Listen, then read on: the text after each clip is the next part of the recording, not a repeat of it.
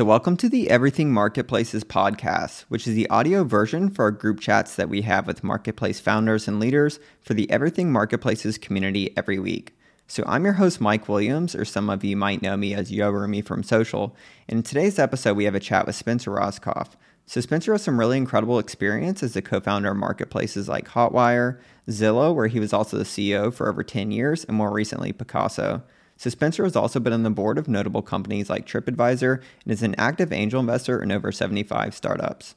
So this is a really incredible chat with Spencer where we got to learn more about his earlier experience building Hotwire, how he initially started Zillow, what some of the biggest challenges and learnings from his time running it as a CEO were, how he's more recently started Pacaso, discuss some of the biggest mistakes founders make when building marketplaces in real estate and housing, and we also had a great group Q&A. So really enjoyed this chat and you're going to find it a great listen to the end. Now let's get into it.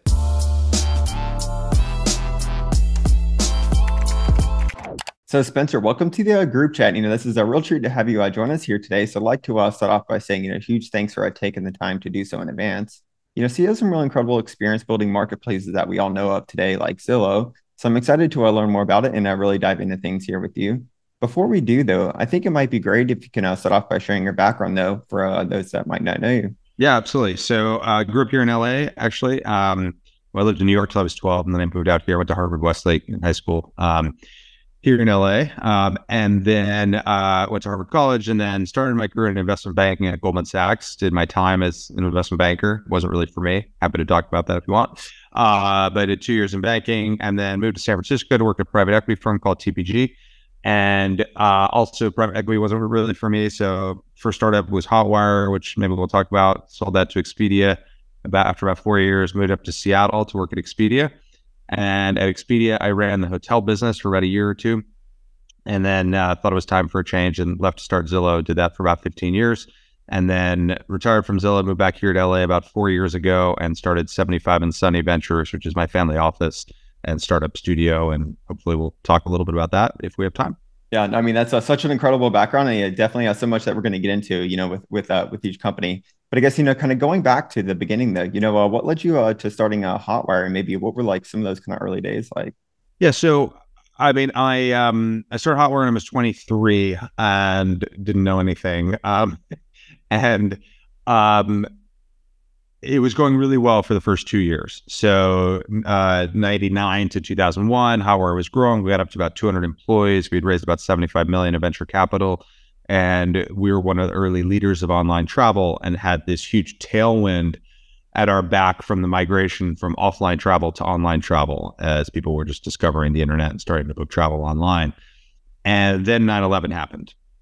9 11 happened September 11, 2001. And obviously terrible tragedy for the country. 3,000 Americans were killed, four planes were hijacked, um, started two wars, and um, changed the whole trajectory of the next 25 years. For Hotwire, for our little travel startup, it was also pretty terrible. And it was terrible for a couple of reasons. Firstly, uh, our customers were stranded. We had tens of thousands of passengers around the world that um, weren't able to travel because planes were grounded for, I think it was 11 days after 9 11. And secondly, we had tens of millions of refund requests because we sold a non refundable product and a lot of people were afraid to travel for the next six or 12 months. And so we had a huge problem dealing with, with the core business. And then finally, we had sold tickets to the hijackers, not the September 11th flights, but the September 10th tickets from Bangor, Maine to Boston Logan that put the, um, the Logan, the Boston cell in position and uh, only my co-founder and I knew that. The FBI called us the afternoon of September 11th and started asking questions about that. We never shared that with the company, and I didn't actually start sharing it publicly till a couple of years ago, after 20 years had passed. Uh, but I mentioned that because as a founder, there was this terrible, palpable sense of of guilt and obviously grief, but also connection to the 9/11 tragedy that was that just added to the the depths of depression of the at the company. And then finally, for me personally I was on the flight from Newark to SFO on September 10th, the flight that would end up crashing in the field in Pennsylvania, um, because I spoke at the Millennium Hilton on September 9th at a travel conference. And so I was just spared from 9 11 by a day. Um, and the Millennium Hilton was was crushed by one of the twin towers that that fell on it. So, so it was a tough time. Um, and um, we had to figure shit out like founders do. And, you know, what we did was we did what all of you did through COVID and what many of you did through the financial crisis of 2008. And maybe if some of you are old like me, maybe what some of you did through 9 11, which is you, you know, you manage your company through that crisis. In our case, we did a layoff. We went from about 200 people to 150 people. We cut quickly and deeply, and uh, with the goal of trying to make it a one and done layoff, which which it was, fortunately. We did our down round, which was a $20 million down round, um, which was really painful. Nowadays, we have this great euphemism, which is, oh, it has structure. Um, you know, back then, where they hadn't invented that euphemism, um, back then it just felt, you know, felt really painful. And it wiped out most of the common equity of the company. Um, and then most importantly, we we got everybody fired up again, and we kind of can reconnected the survivors to the mission and got them reminded them why they were there, reminded them what we were there to accomplish.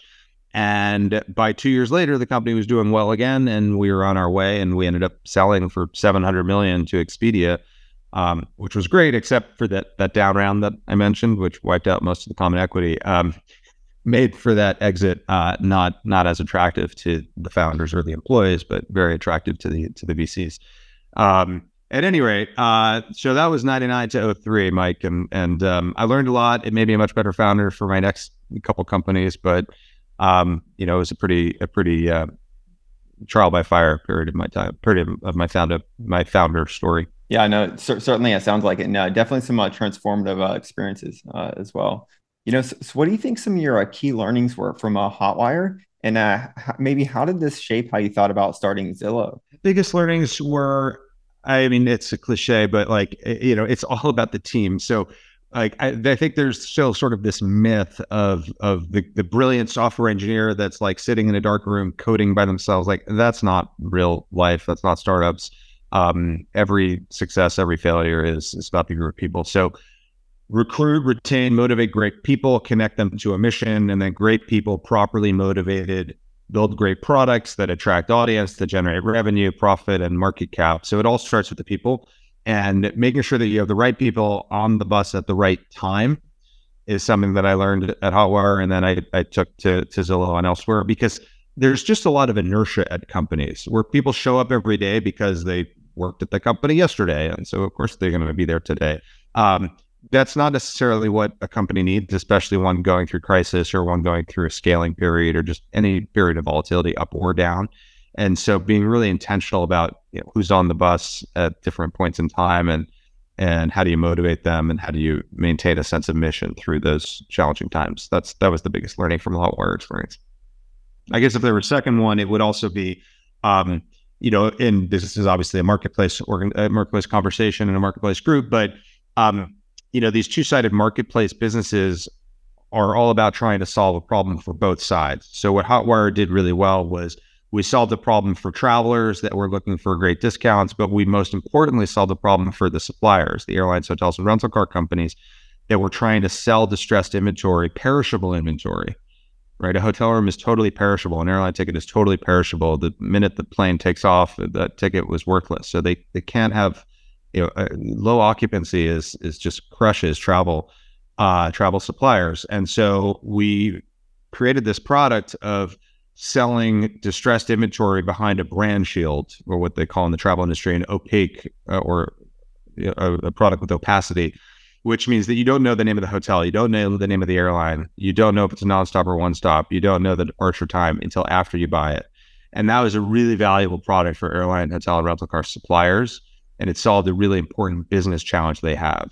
It's really like an outlet mall. It's like a digital outlet mall. The reason that outlet malls exist is it lets uh, clothing brands sell distressed inventory without diluting the brand, without trading down their core customer who's willing to walk into Rodeo Drive and pay full price, or go to Neiman Marcus and pay full price, but they have to sell their excess inventory. So they do it through outlet malls. So this is an, an online outlet mall, and solving that problem for those suppliers was was really valuable. And and the that allowed us to create a great product experience for consumers. Glad we got into the uh, marketplace specific one. So, uh, so yeah, so kind of transitioning over to uh, to Zillow though, you know, what was the uh, founding story of Zillow, and uh, you know, maybe what were some of the uh, kind of first steps that you actually took to uh, start it as a marketplace? When it was time to leave Expedia after a year, year and a half, um, I my co-founders were early Expedia folks, and we sat in a room for about three months and tried to come up with a startup idea. I don't know if that's how most startups are are, are hatched. That's how Zillow was hatched.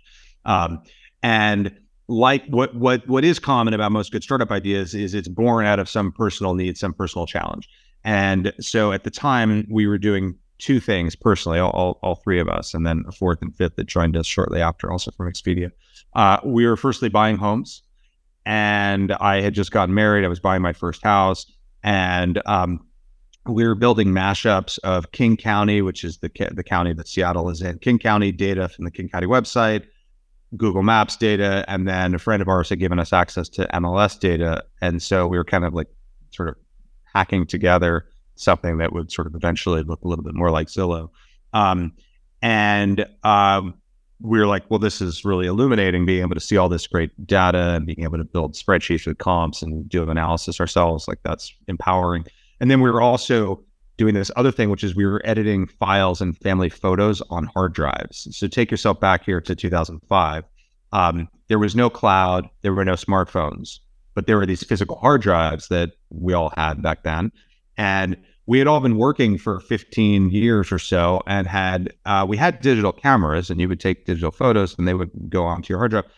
And so we were like editing and cleaning all these photos and moving them from one machine at home to a machine at work whatever. and and this other business plan like what was behind you know door b was basically dropbox. And dropbox didn't exist box didn't exist aws didn't exist azure didn't exist. Um, but the observation was that moving files from one machine to another was sort of a really big problem that consumers have. And there was going to be more and more data. Businesses were going to have this problem, and maybe there was something there. We decided not to do that idea because we thought eventually the internet giants would provide storage for free or near free to get companies and people into their ecosystem. And we were right. I mean, this is AWS, this is Azure, this is Google Cloud um, and that it would really be a race to the bottom on pricing because the giants would offer it all for at a subsidized rate. We were right about that. We were, of course, wrong about the companies. We thought it would be like eBay and PayPal and Yahoo. Like we, nobody could foresee Amazon. They were selling books and DVDs at the time, um, and Google was a search engine, and uh, you know nobody thought Microsoft would ever enter this this space. Again, the space didn't even exist. So that's why we didn't choose um, the the cloud idea, um, and we chose the real estate idea. And um, uh, you know, it was a good one. Certainly, and uh, and I guess kind of like in that, you know, in the very beginning, uh, as marketplaces, we all face the kind of the chicken the egg, right, or the uh, kind of cold start problem. So, you know, how did you uh, kind of solve for that? Um, we solved for that with the Zestimate, and the Zestimate was this idea that we had. Uh, well, let me back up. So we're like, okay, we should build a real estate product, a real estate website of some sort. It'll provide information transparency. It'll empower consumers with access to this information, which is hidden behind secret databases at the county courthouse, in the MLS, you know, in in consumers or or um, real estate professionals' brains, and will provide information transparency. And then we said, well, okay, what's the most important question that everybody asks about real estate? And the way most websites at the time, this was 2005, there were plenty of real estate websites at the time. Um, the what the question they were all answering was, "What's for sale?" Every single one, Realtor.com. Every, I mean, every website at the time was answering what's for sale. And we're like, well, that's that's interesting, but the question that most people ask themselves is not actually what's for sale; it's what's my house worth.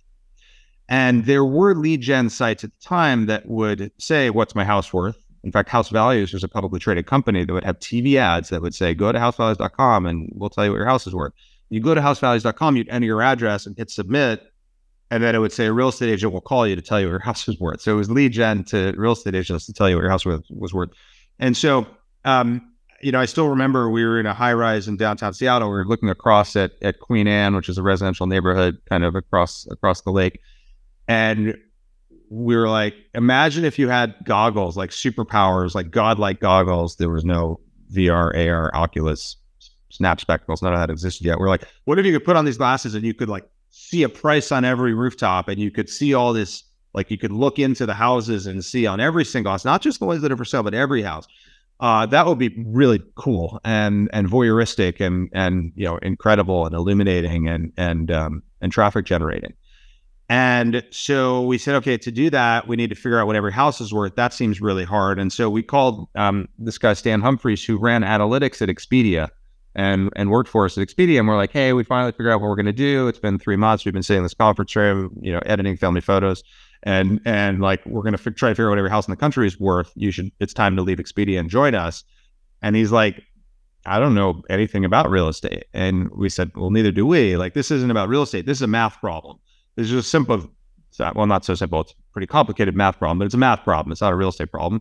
And we're going to figure out what every house is worth. And he said, okay, fine. So he joined and then we did a $6 million pre seed round from the founders, from us. Um, remember that down round I mentioned at Hotwire? When we sold Hotwire for 700 million, I made $1 million and I was the co founder.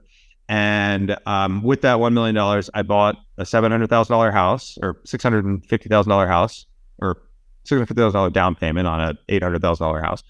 And with the other $350,000 that I made from Hotwire, I put it into the pre-seed round at Zillow. So I just, you know, put it all on, you know, all you know, bet it all on black.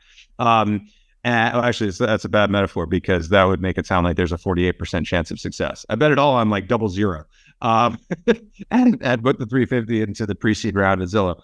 Um, and we raised six million from the rest of us. My co-founders did two and a half million. They had more money than I did uh, from their Expedia experience and then the, the other couple of employees did the rest. And so we did six million pre-seed. We spent a couple months buying data and building algorithms to try to value every home in the country. And when we launched uh, February 2006, we had 40 million estimates.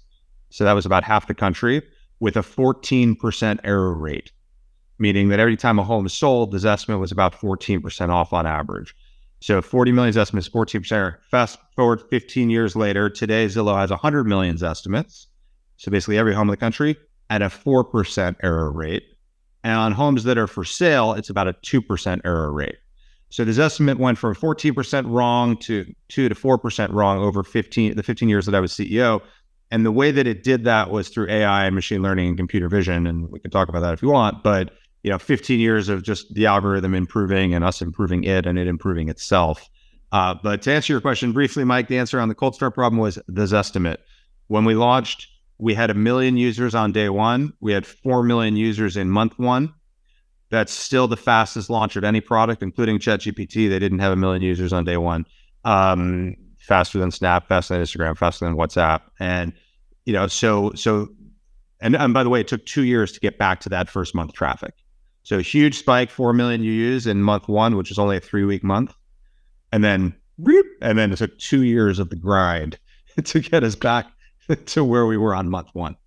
So I guess we didn't really solve the cold start problem. We had a very hot start and then it became lukewarm and it took two years to, to get it back to where it was. Yeah, no, that's uh, that's really cool to hear. You know, go, going back to the early days, since uh, since of course we, we all know Zillow today, and that you know, sense of scale it's at. You know, so we could probably have an entire chat just on uh, Zillow and uh, really diving into things. You know, but could you uh, briefly walk us through, uh, you know, what some of the pivotal moments were for it as a business?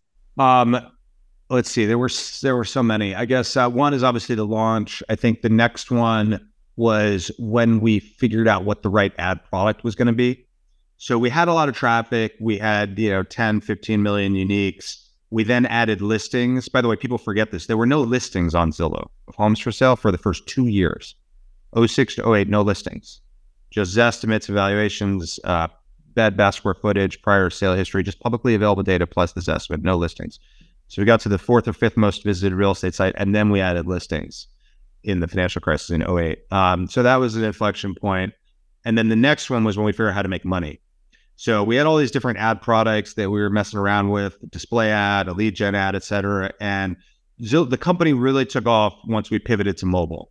And we pivoted to mobile. I still remember actually, I don't remember the year. It was probably 2011, maybe. Um, but I remember sitting at my computer watching Steve Jobs demo at WWDC demo. Uh, the iPhone had been out for about six months, but he demoed the App Store. And he said, in about six months, we're going to add apps to this iPhone that, you know, nobody had yet. And at the time, the iPhone only had Apple apps. It had mail, stocks, weather, uh, you know, and that was basically it. It had no apps. And I remember I stood up from my desk, I ran to my co-founder's desk, you know, 15 feet away. I said, "We have to pivot the whole company to mobile." Like real estate shopping is the ultimate mobile experience. It's when you're driving around untethered from your desk, looking at homes in the field that you want Zillow in the power of your hand. we should pivot to mobile. And and he's like, yeah, I agree. And so by the end of the week, we had changed the name of the company literally from Zillow.com to Zillow, like like literally, like everywhere officially, and then everywhere its email address and blah blah blah. Uh, by the end of the week, um, we I had declared that if I was in any product meeting or any meeting of any kind, and anyone showed me desktop screenshots before mobile screenshots, I would get up and walk out of the room, and the meeting would be over. I only had to do that twice and after the second time, everyone got the got the message and they realized that we were a mobile first company. And within like a month, we had pivoted like everything to mobile. And um, then, you know, to show you the dividends that it paid when the iPad launched a year or two later, Apple reached out to us six months ahead of time and asked us to build the first real estate iPad app in secret. We had one iPad in a windowless room locked and only six people. Actually, I w- I didn't see it. This is actually an interesting story. Uh, we only had, I think it was six or maybe four, like named people that were allowed to see the iPad and work on building the first iPad app. And I, so I was like, well, don't bother with me. I don't write code. Like, yeah, I'm the CEO, but like, I don't even want to be on the, you know, one of the four. If we only have four, we should choose them wisely. So I never even saw the iPad for those six months. I knew it was in the room. Um, but I couldn't see it, and there were no windows in the room. It was in like a utility closet, basically, where those four engineers just went in there every day and then like buzzed in and out of it. Anyway, so we pivoted the company to mobile. That was instrumental. The la- the, the next one was um, the ad product. So when we figured out that the mobile app product where you can connect to a real estate agent by text or, or voice that worked and how to sell that and then we shifted to an auction model like all of a sudden the monetization took off and and it became really valuable and then I guess an, another milestone was was buying Trulia, which was a main competitor, and then um, we did 17 acquisitions over the next five or 10 years. So uh, anyway, those are a couple a couple important milestones. So I'm I'm glad you actually uh, you know mentioned as far as you know the acquisitions right later later on with uh, Trulia. So could you maybe share more around that and just kind of like how that uh, I guess kind of fit within the uh, within the strategy of, of Zillow? Buying Trulia was really instrumental because um, we were the number one site, they were the number two site and um, uh, we paid a couple billion. I think it was an all stock deal, two thirds, one third all stock. So we gave them about two billion dollars of stock in Zillow. But the reason that it was so important was it allowed us to shift the monetization model from a fixed price lead gen business to an auction lead gen business. So we were basically we always wanted to to be like what Google was in search. And the genius of Google is from a consumer standpoint, the genius of Google is that it's a really good search engine. From the advertising standpoint, the genius of Google is the auction. And um, you know, when the CPCs for Los Angeles real estate are four dollars CPCs, Zillow doesn't get mad at Google. Zillow gets mad at the other competitors that bid the auction up to four dollars CPCs. So nobody blames the auctioneer. And so we always wanted to switch our ad model from a fixed price where we were calling the real estate agent saying, sorry, there's a price increase. It's now $100 a month or $120 a month or, you know, some we were CPC, CPL, CPA, which all sorts of different business models, but we were always increasing the price as our traffic grew. And that's a really hard conversation. It drives churn. So we wanted to shift to an auction. Buying Trulia allowed us to have enough scale and take out a main competitor that allowed us to have create auction dynamics, which is why the Google auction works because they have 90% market share in search. Um, we spent 10 months arguing with the FTC, the Federal Trade Commission, that it wasn't going to create a monopoly. Um, I believe I believed it wasn't going. I still believe it didn't create a monopoly. I, I, mean, there's plenty of real estate search engines and plenty of places for real estate agents to advertise. So it's not a monopoly, and that's why eventually the government agreed with us. But it took 10 months and I think 26 trips to Washington and and um, you know hundreds and hundreds of hours under oath, and um, it was a you know it was a complicated transaction to get approved, but it, but when we did, it was it was instrumental in the company's growth. Actually, there's a good lesson here for you, which is if any of you think that you will ever, um, well, almost no matter what you do, anything that you write in Slack, in text, in WhatsApp, in email, you should assume will eventually be discoverable in a lawsuit, in a antitrust hearing, in a whatever. Um, uh, and you know, the lawyers call the, the the things that you wish you hadn't written. They call them bad docs. Um, you know, do you have any bad docs? And like we had some bad docs. Uh, we had a, like a binder. It's probably still here somewhere.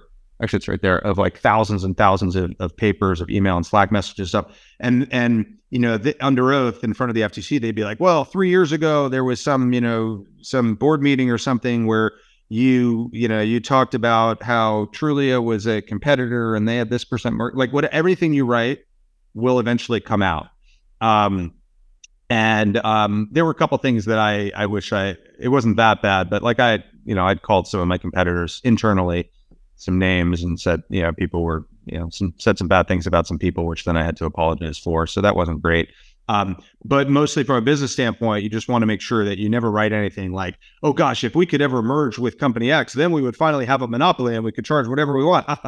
like, don't write that. Um, you'll you'll regret that. I didn't actually. I, we didn't have anything that that egregious, but that's the type of thing you want to be thoughtful about. And that's a, that's a good tip for uh, for founders here. So, so you did. Uh, you you also mentioned that you know this point as far as you know like uh, legal and regulatory, right? And I feel like as uh, as marketplaces, um, and especially you know being early in kind of spaces, you know, disrupting an industry, kind of bringing change. You know, maybe do you have any uh, tips for founders, you know, building and as far as you know how they could think about kind of legal and regulatory, I, especially if you're in, in, a regulated industry. But even if you're not, I think it's really important that you have a good read on on where regulatory is going in your space. In the case of residential real estate.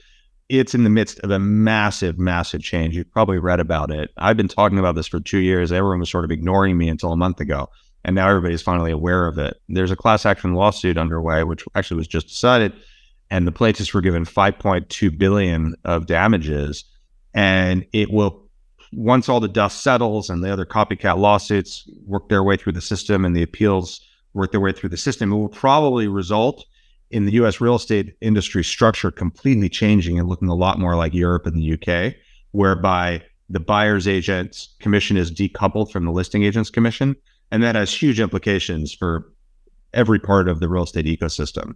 And for for those that were paying attention, this was pretty obvious two years ago. It was obvious to me two years ago that this is where it was going to end up. Um, I frankly wish I. I mean, I'm not involved in Zillow anymore. I have tons of startup investments in and around the space, including a couple of companies I've incubated. Um, I wish I. It's it's very rare, pro- probably the only time in my career where I felt like I, I, I felt like I knew something, I knew a secret that nobody else did, but I didn't actually really benefit that much from it. So if you ever have that, you have a strong point of view about the, the future direction of your industry, especially if it's contrarian point of view, finding a way to make that advantage you is really it's really important. Um, uh, so yeah, like in the yeah, I mean, you could obviously go down a rat hole and spend tons and tons of time on the regulatory stuff. In in the case of Zillow, I went to DC almost every quarter uh, for many, many years, and we had lots of lobbyists and industry experts and stuff that advised us on things. And it was important and useful, not just for the FTC approval of the Trulia deal, but for a whole host of reasons. And I continue to just pay really close attention to regulatory, the regulatory environment in the industries that I'm in. Yeah so could you share a little bit more about you know Pacaso and maybe what some of those kind of early steps that you took were uh, to start it as a marketplace? Yeah, so uh, I started Pacaso with a fellow Zillow exec, and um, he's the my co-founder and CEO, and I think our top six people are all from Zillow, and you know the first twenty employees basically came from Zillow. And Pacaso is a Series C stage company. We raised 240 million of equity, uh, a couple hundred employees. We are um, creating a new product of, of co-owned second homes. So we take a luxury second home in Malibu or Aspen or Tahoe or Cabo or London, and we fractionalize it and we sell it in units of eight. So you can buy one eighth or two eighth, three eighths, four eighths. And then Pacaso does the property management for the home and we originate the mortgage. So it's a much better way to own a second home than owning all the second home yourself because you're right sizing your ownership. You're only buying the portion of the home that you're really going to use. It's almost like carpooling, but for second home ownership. Um, uh, we're in 40 markets in four countries. We just crossed about a billion of real estate sales in our third year. Um, lessons learned so far. Um, I mean, like, I guess the zero to one sort of finding product market fit, you're never really done. Like, we found really early product market fit at Pacaso, especially during the COVID quarantine when people wanted a second home. And then people went back to work and they didn't need second homes as much. And then we had to sort of find our way again. And then mortgage rates went way up. And all of a sudden, people said, wait, this is a really discretionary purchase. Um, actually, before mortgage rates went up, interest rates went up and tech went down. And all of a sudden, a lot of our customers felt poor and said, "Well, I don't need a Pacaso anymore, or I don't want a you know a million dollar. Yeah, I'm buying a million dollar eighth of an eight million dollar home is better than buying eight million dollars, but maybe I don't need any of that." So as interest rates went up and tech went down, we had to go find a different buyer pool outside of tech. And then as mortgage rates went up, we had to change our value prop again and find a way to convince people that they should buy a, a second home or a portion of a second home at eight, eight or nine percent mortgage rates. So, like, we've had three or four different product market fit iterations. Um, we did our, you know, we we did our layoff. We kind of had a lot of the same, you know, it wasn't quite as dire as the Hotwire 911 story. I kind of glossed over the Zillow financial crisis story, but trust me, that 2008 was a difficult time at Zillow as well through the financial crisis and the mortgage meltdown and the real estate meltdown, where we had our layoffs and we had our, you know, the same similar challenges to what Hotwire had in 9/11. So by the way, Mike, this is three three for three. Companies I start two years later, there's a global catastrophe that my industry, travel, real estate, and then real estate again, is right at the center of, of you know, terrorism, financial meltdown, uh, mortgage meltdown, and then um, uh, mortgage rate um, which caused um, you know caused a huge slowdown. Um, so it's I'm very unlucky in that sense, but in each of the three cases, I've sort of managed to to navigate through. So anyway, that's Pacaso, and um, we're, we're we've had a couple great quarters now. So I think we're you know we're back on our front foot. So, so I guess is is it more of a an asset kind of heavy uh, marketplace, or are, are you actually you know buying the homes? Or? So it's a good question. Um, I mean, when things go well, it's not asset heavy. We we take a home that's on the market or not on the market, we put it under contract, and we basically pre-aggregate demand, and we sell sell through it such that at the time of closing, we didn't have to buy it. Doesn't always work that way. Sometimes we uh, we have like three eighths or four eighths or five eighths spoken for and then we we buy the rest and we own the stub for the next couple months um, or sometimes next couple quarters if things don't work out the way they're supposed to so it's supposed to be asset light it's not always asset light and that's a constant struggle uh, uh of ours to try to become more asset light by pre-aggregating demand more so, so you have uh, some awesome uh, experience, of course, in the you know real, real estate and housing markets with uh, with Zillow and uh, Pacaso, you know now, and uh, also also investing in them as well. So you know, so what do you think the uh, some of the biggest mistakes uh, that you see with uh, with founders are that uh, that they make when they're building in kind of real estate and housing? I mean, there are two things that I have been seeing startup pitches. I guess three over and over and over and over again that always try and fail in the real estate space. Um, one is the interior design thing. The take a picture of a room and then swipe, swipe, swipe to change furniture, change furniture. So, so like the you know, kind of democratizing access to interior design. Um, I've invested in a couple of those. Zillow invested in a couple of those. They've all failed over and over and over again. Um, the second one is lowering commissions overall. And maybe this is the right time for it because the the industry changes, the regulatory changes I mentioned, but there have been a zillion startups that have been like, I went to buy my first home at 27 and it pissed me off that I had to pay 3% or 6% or whatever. And I'm going to democratize access to real estate with lower commissions. Zillow does not do that, by the way. Like Zillow actually, you know, people think Zillow is a disruptor. Zillow's not really a disruptor. Zillow actually is a leech that sits on top of the commission pool and just sort of siphons off ad budgets away from agents that otherwise would have gone to newspapers. Um, so the, the, the true disruptors in the real estate space have failed over and over and over again because the cartel is really strong and has made it difficult for commissions to um, you know to erode now might be the time, perhaps, but I've seen a million startups try and fail. Um, and then uh, I guess the third one is not really directly in real estate, but it's kind of more in like prop tech, broadly speaking, which is um, the uh, the the sort of short term rental. Like um, we're building a business, like we're building a brand on top of Airbnb. So we're property managing hundreds of, of short-term rental homes, or we're buying them, or we have a propco opco structure. But basically, we're going to be like Hilton Hotels is to the hotel industry. We're going to be on top of short-term rentals, and um, there's a lot of venture capital that's gone into startups there. Most of those companies have failed. I've invested in several of them. Um, so, I mean, each of those three ideas are good ideas. one of it'll happen eventually, but like, gosh, there's a lot of startup blood on the battlefield from all three of those, all three of those fields, the three of those ideas. Yeah, no, certainly. It's going to be a re- really helpful for our founders in the uh, community because I know we have a, a, lot that are building in real estate and housing. So, so, so, you and I could probably go on for uh, quite some time, and I want to make sure we, uh, you know, have time for some questions here for, from uh, from founders. So we're going to get to them in, in, a second. But you know, one of the things that I did want to ask about is, you know, uh, you know, when you're at this sense of kind of scale, such as like a Zillow's at, you know, how do you think about um, defensibility um, for marketplaces where in that sense of scale? Defensibility comes from a network effect. This this is this is kind of interesting. Like Zillow, none of the real estate websites have network effects. So if a listing on Zillow is viewed 100 times or 1,000 times or 10,000 times, it has the same quality. In fact, that same exact listing is on Redfin and Realtor.com and on Joe the real estate agent's website and Compass website and is viewed, you know, five times, 10 times.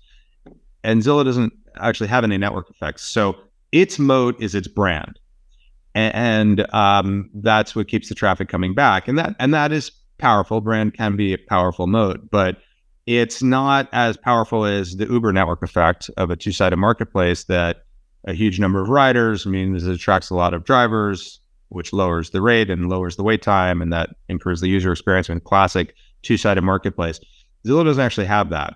Um, so I would argue it it is you know more at risk of of um, yeah, well it, it has a it has a smaller moat I guess because its moat really is brand, um, and in that sense it's not a traditional two sided marketplace moat.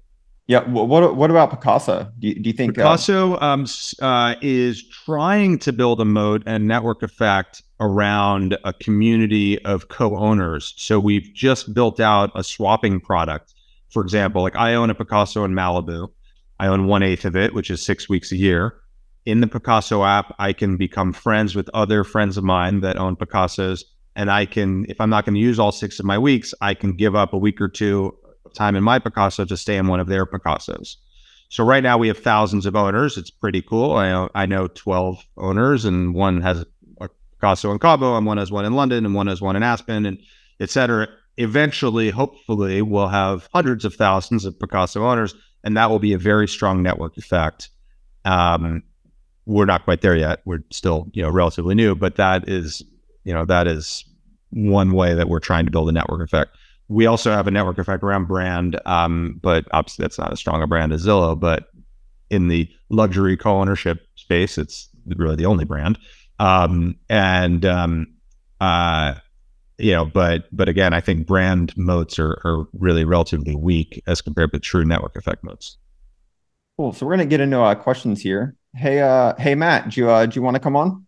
So my my question is, and uh, I know you know this super well. Real estate agents and brokers uh, have always had a love hate re- relationship with Zillow and Trulia, um, especially since day one, especially because of this Zestimate or key strategies, you know, uh, early on, especially like pre-IPO, that help Zillow turn or diffuse these uh, kind of real estate detractors from agents and brokers uh, in the community in order to mitigate risks of losing supply.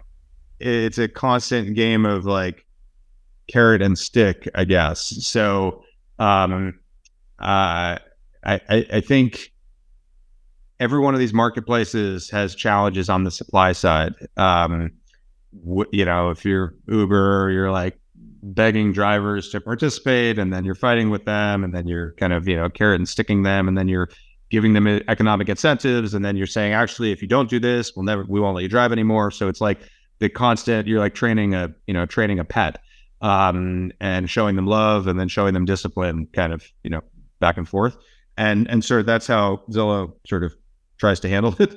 Um, and um, uh, you know, a lot of the lessons that a, a lot of the um, when I was running Zillow, I was probably more more carrot than stick with on this issue, and I learned that from Expedia and Hotwire, where one of the main reasons that Expedia bought Hotwire was the industry loved us. The hotel industry loved Hotwire because, as I described it, it was it really solved a huge problem for the travel industry, and the industry hated Expedia because Expedia was arrogant, and Expedia also extracted huge rents. They they were just aggressive on on commission, and they didn't really solve a business problem. They just you know the, the, travel industry would have sold through an offline travel agent, paid them a ten percent commission, and now they're selling through Expedia and paying them a fifteen to twenty percent commission. So how you know how is this better? Um, so uh, I I learned the importance of of embracing the industry. So we had a when I was running Zillow, we had a real, and I think you probably remember this, a real um, active strategy around engagement with the industry, going to conferences, doing webinars, creating advisory boards, um, you know, bestowing awards on industry people, uh, kissing ass, and um, I did it a lot, and I did it well and I had a whole big team that did it well too. um, and the, you know, and, and, so anyway, so every marketplace has to figure this out for themselves, but it's some combination of carrot and stick, and generally, I I lean towards carrot. Hey Spencer, I, actually had a question that was added to the uh, doc that I wanted to ask uh, for someone. Um, but you know, that's with uh w- with investing in marketplaces now. You know, what what are some uh, what are some of the things that you look for for in marketplaces, and maybe even kind of like uh, you know specific kind of metrics and benchmarks? Um, I look for big TAM, low NPS. So big total addressable market, low NPS, meaning everybody's kind of pissed off about the stuff. They don't like, you know, what they, they don't like how the industry works. So you're solving a real consumer problem obviously I like things that try to solve things for the consumer and the and the professional on both sides. Um, uh, I like to see things where the founder has a direct connection to the problem, like the person, the founding team really cares deeply about it. They're not so motivated by money or by uh, some like MBA type um, analysis that drove them. You know, like I studied 27 different marketplace ideas and selected this one because it has the best industry dynamics. And it's like, you know, no, like I want somebody who's like, I dream about this problem. I spent the last five years thinking about it because my mom is a whatever, or my dad is a whatever, or I grew up in this industry and I've always wanted to, you know, whatever. I saw my parents and grandparents run a restaurant and it was always hard for them to buy supplies. And so now I'm building this two sided marketplace with restaurant supplies on one side and restaurants on the other because, like, I was put on this earth to you know, to help restaurants and small business owners, da da da da da. Like that's better than like I learned at business school that this would be a good marketplace to create. Hey Christian, do you uh, want to jump on? Yeah, hi, thanks. Um, and really appreciate the time here, Spencer. Um, so I'm an SEO by background. Um, and the question that's always been on my mind is why do companies so poorly invest in it? And I've got my own speculation about that. And I think it's to do with ROI and incremental investment per quarter apologies, it's a very niche question. Yeah, no, it's, it's a great question. I love the question. Uh, I just I, I, just spent half hour on this topic yesterday at Pacaso, where I said to my co-founder and CEO, I said, you know, it's been a couple months since uh, like I've heard anybody say SEO. Like I sit in these meetings, I'm in exec meetings, I'm not day to day, I'm chair and founder, but nobody's talking about SEO. And I literally just talked about this yesterday. And um, another startup this morning uh, same conversation. So it's a great question. Um, uh, Zillow was good at SEO, kind of like B plus. Like, yeah, we sort of knew it was important. But once we bought Trulia, we were like, holy shit, now I get it. And Trulia, total credit to Pete and Sami, co-founders of Trulia, especially Pete. Pete, the, the CEO and founder, was basically like the the PM for SEO at Trulia. He is personally one of the world's leading experts on SEO and invested and, and like learned everything he's learned and was it built it into the whole culture of the company. Um, I'll tell you why companies don't invest enough in SEO. It's partly what you said, which is it takes a year or two to see results, but it's mostly that it's just um, it's it's not sexy fun work. Like building new features is much sexier, and shipping a new you know a new shiny feature versus building a link, you know, breadcrumbs and a link tree and new landing pages and better perf. I mean, like, ugh, like let's face it, all that stuff is kind of boring. I know it's interesting to you, but like, it's not, you know. And and actually, we did a thing at Zillow when we when we after we bought Trulia, I was like, okay, we got to get serious about SEO across the Zillow brand, not just Trulia brand. Um, we were a persona driven company. So we had Beth the buyer, Susan the seller, Harriet the homeowner, Alan the agent, Larry the lender, Bob the builder. So you walk around Zillow and there are posters to this day. Well, it's mostly remote now, but you know, in the empty office space with like tumbleweeds rolling through, there there are posters on the walls of these personas. And we created a new persona, which was Googlebot. And we made it a little picture, like a Androidy kind of, you know, Google face thing. And we put these little like um, index card things behind everyone's desk that was like, I am Googlebot. You are designing for me, like blah, blah, blah. And it was like, it was, it took six months to convince the product teams that it was like that building for Googlebot was, was good. Like that was, that was the way to get your, if you're an engineer, you're a PM, you're a designer, you want your code and your feature to be viewed by many tens of millions more people then you need better SEO and um and and you should care about this stuff. And it was it required a huge a heavy lift culturally to get people serious about it. And even at Pacaso, starting from scratch again, you know, in 20 whatever, 2020, uh, with a team from Zillow. And I still would give us like a B plus, maybe A minus in terms of like really caring about SEO and building it into the inner of the company. So it's hard but boy, does it, boy, is that important. Thanks. Uh, very validating. Appreciate it.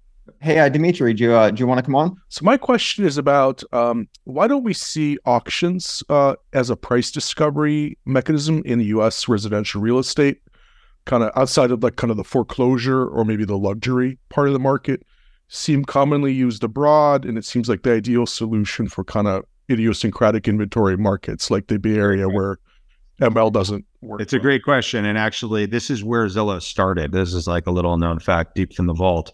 Um, one, in that period of time when we're like, okay, we should figure out what everybody else is worth, we're like, well, actually, the best way out what a house is worth is to run an auction. Maybe we should create an auction website. And I don't think I almost never talk about this publicly, but you could maybe find something on the web somewhere about it. I probably mentioned it on a podcast or something homeauctionweb.com was the very first version of Zillow, which we launched with that that URL intentionally as a brand that nobody would pay attention to. And we auctioned one house. And um, you know, we read it was a Seattle house. We readied the home for sale. We put the pictures online. We put it in the MLS. Blah blah blah. And the original, original, original business plan for Zillow was to be an online brokerage that sold through auctions. We we listened to all these Australian auctions online on like online radio, and then streaming and and really went deep on different auction models in Australia, which where most homes are auctioned in Australia, as it sounds like you know. Um, and we concluded at the end of that three month kind of diversion that the U.S. just isn't ready for auctions. That the the stigma is that there was some drug deal that went down on the house, or it's a foreclosure, or something weird is wrong with it. And while it kind of makes sense intellectually, uh, for price discovery and buyers and sellers meeting in the middle and blah blah blah all the reasons why it academically makes sense. Like it's just we're just not there culturally and it is what it is and this new company at the time with no traffic wasn't going to move the needle you know. Maybe if today Zillow launched an auction product you know could maybe get traction maybe but like it's just cultural stigma is kind of why we moved away from the idea. But we we spent months thinking about it Thank you. So we're almost out of time here, Spencer. But wow, this is uh, such a such a great chat to uh, you know d- dive into some of your uh, awesome experience and uh, you know in, insights and uh, and also learnings too. So we appreciate you know taking the time to uh, join us here today. You know, I actually had a one last question for you before we uh, wrap things up, though. And that's if uh, you know if you could go right back to before you started uh, Hotwire and entered the uh, world of marketplaces you know, what would you uh, tell yourself about uh, marketplaces specifically? Well, I'd read. I mean, it sounds like you guys have talked about, it, but I'd read Andrew Chen's book, which is probably behind me. Um, I think Cold Start Problem is is a is a genius work. um, it's it it's much more articulate than I ever could. Um, all of these topics. So so that's a that's a, a gold mine. Um, uh, I mean, you know, I don't know. I, I would I would just try to solve a problem that I was really passionate about. I mean, that's one thing that found each of these startup experiences, especially Pacaso. like I truly am passionate about second home ownership. I've owned a second home for the last 15 years. I was fortunate enough to grow up in a household where my parents owned a second home and it was life changing. It just like the relationship with my parents and my siblings and friends and family has been enriched endlessly through second home ownership. And so I truly believe in the importance and the value of second home ownership. And I just really want to try to make it more accessible to more people. Um, so I'm totally connected to that mission of creating that marketplace. Um, I also think, as I mentioned, there are a lot of pseudo marketplaces that are not really marketplaces, like that are kind of more like classified businesses. And Zillow is a really good example um, that are maybe more disruptible than one might think. So, um, you know, true marketplace has moat, has participants on both sides, and moat. Um, not all big brands have moats. Yeah, those those are uh, great last tips, and things that we we're always uh, discussing here as well. So, and then the last but not least, you know, time for a quick plug. Where can we uh, keep up with you at? Um, I'm on all the socials, um, but my website is 75andsunny.vc. That's my family office that invests in startups. Um, and then um, uh, .la and um, you know LinkedIn. I publish a lot on LinkedIn or on .la. Um, so those of you that live in LA, you should subscribe to .la, dot period LA, which um, publishes news and information on the funding environment and startups here in LA Tech. Awesome. All right. Thanks everyone for joining in the great questions too.